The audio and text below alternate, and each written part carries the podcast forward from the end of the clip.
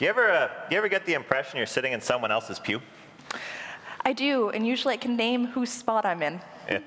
Well, this, I don't think this pew was here uh, last week. But anyway, so if we're doing the podcast, I would usually start by saying something like, uh, Welcome to Choir Loft Conversations. My name is Jordan, And my name's Jacqueline.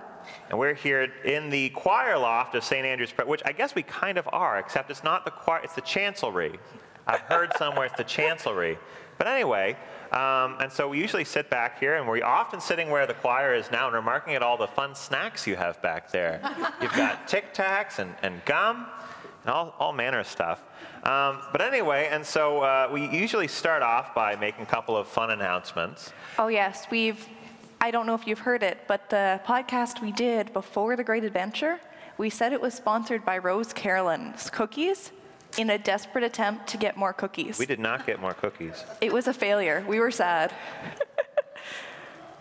But, you know, we can always try. We can try. Uh, but the thing I'd like to, to promote right now is Praise and Pizza, which is going to be on uh, Thursday, March the 28th, from 6 o'clock until about 8 o'clock. Uh, we're going to be having a lot of praise. We're going to be having a lot of pizza. A lot of pizza. And then I'm going to talk about second chances a second time. And so I'll listen to John's recording just so I make sure it's not a complete duplicate. I don't want to. St- sometimes I steal things from Jacqueline. From these, I've been Yes, accused of it quite Um, frequently. Yeah, but I'll try to make some original content for for Thursday. Anyway, it's a lot of fun. We've been to all three, two, three. All three praise and pizzas. We have sung, we have spoken, we have Had really, pizza. We've had pizza, lots of pizza. Good pizza. Go to pizza and praise. I'd also like to highlight uh, something that's happening this afternoon. Uh, we are going out to King's Landing this afternoon to see them make maple sugar. Uh, and so what we're going to do is at 12:30 we're going to meet in the hall and figure out all everyone that's going, uh, and you'll all make I'll make sure that everyone has my phone number. So in case someone gets lost, they can call me and I can say exactly where where we are. Yep. Uh, and so that's going to be this afternoon. It should be a lot of fun. It's $12 for a family. I think it's $7.50 for an adult. And it's $2 per each pieces of maple taffy. And I'm just going to put this out there. I have room in my car if you don't have a way up there. And I have no room in my car. Uh, I could move the Happy Meal boxes, but No, anyway. don't move the happiness. Never the happiness. Anyway, so let's uh, let's get right into the meat of, of the discussion today. We're talking today about second, Second chances. chances. Now, is that the same as a new beginning, or is that different? No, it is not the same as New Beginning. Automatic reject. I mean, I guess if you Googled it, maybe it's the same. But my personal definition of New Beginning is something where you move to a different city, a different state, and you start completely, utterly fresh. There's nothing anyone knows about you. You are new. And to me, a second chance is when you look at someone and you say, You didn't make bread for Sunday school. And then you say, but that's okay. I know what happened, but we're going to go forward. And I hope you're going to make bread for Sunday school. Yeah, so a new beginning is kind of like starting from fresh, completely erasing the past like it nothing happened. But that's impractical, illogical. We don't learn, we don't grow. It's not the same. So here's a here's another thought. Do you think that second chances are always a good thing? Ooh. Well, I'm in a second chances band, so I think they're always doing the good thing. Who But here, okay, I'm just gonna put pause. We rehearsed this um, back earlier this week, and I who here knew that Jacqueline was in a band? Did anyone know? Did you know? Did you know that you were in a band?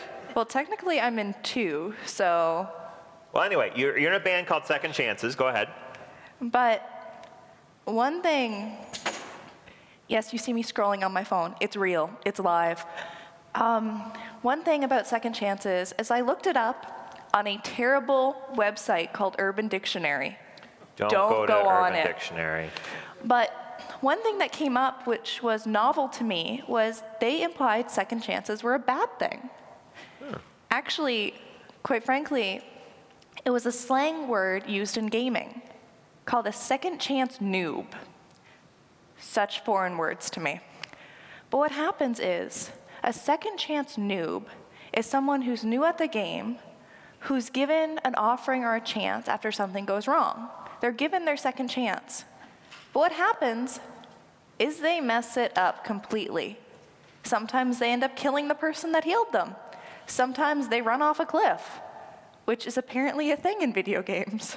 I thought we went around a little track. I'm outdated. Not all the time. And I think I, I kind of agree with you there, Jacqueline. When, uh, when I'm teaching, uh, when I do teaching and such, um, if I have a student come up to me and they say, Look, Jordan, I know I wrote the exam, I did very, very poorly on it. Um, I don't think I, I, there was something going on. Maybe there was something in my family, and I wasn't able to really focus and, and do my best on the exam. Uh, could I do a rewrite? Um, I won't usually let them do a rewrite, but something I will do is I'll say, okay, the exam is worth 20%. I'll make it worth 10, and I'll make the next one worth 30. And so I reweight it, which gives them kind of a second chance. It's not a new beginning, because they still have that 10%. Uh, but here's the thing about doing that, is that in order for that second chance to be a good thing, they have to do really well on the next exam. Because if they don't do really well on the next exam, they'll be worse off than before. It kind of reminds me of... Um, the parable, and I, would have to paraphrase it right now because I don't know it off the top of my head, but it's the one about the, the king, and he had the fellow that owed him all the money. And he said, I want you to give me the money. And he said, I can't. And I said, Well, it's bad news for you, sir. And he begged and he pleaded and he said, Please give me a second chance. And the king said, Okay. The guy goes out, he finds his buddy who owes him a little bit of money, and he, he I think it says in the Bible he actually chokes him. Yeah, he I've doesn't never choked the same anyone in my life, and I've been mad at people, but he, he choked somebody. Which is ridiculous. He, he- just yeah. got forgiveness for a huge debt, and it's like, hey, I owe someone thousands. Yeah. You owe me a lollipop. And so You're it, and give it- me that It ended up being a lot worse for him because then the king found out, and I think that it ended up being worse than the initial, th- the initial threat. Yeah. Didn't it? I think he went to jail and still owed money. It was bad news. It was bad news. And so when you have this second chance, um, it, it- it's not always a good thing. There's another critical piece. I think that it's also really important to realize that as, as Christians, second chances, uh, we're given that through Jesus' sacrifice. I was, I'm doing the Bible in one year. Yep. And uh, we're you, going through, what was that? Where are you, by the way?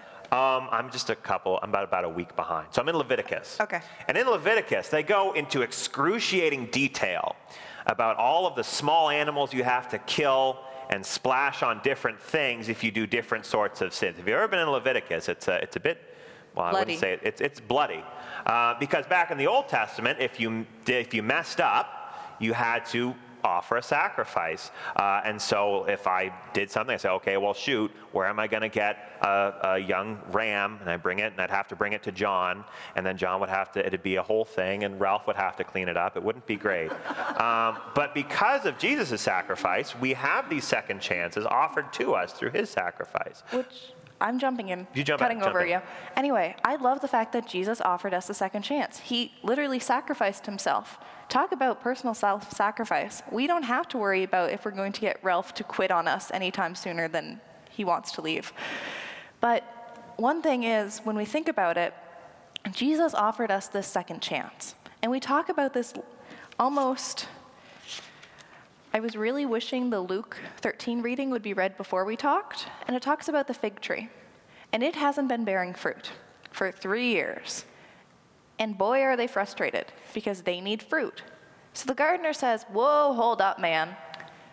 Give them another chance, and I will provide the fertilizer, the manure, everything that this tree needs. If it chooses not to bear fruit afterwards, that's on it. I can't do anything. But I'm going to say, Hey, I see the potential in you. God saw the potential in you. Jesus saw the potential in you. And they said, Hold up. What can we give them to give them the opportunity to grow, to give them the opportunity to become more, to reach their potential, to not just be a tree without fruit? So, as Christians, you might be a fig tree with fruit. I don't know. I can't see your fruitiness. But we are given a second chance through Jesus.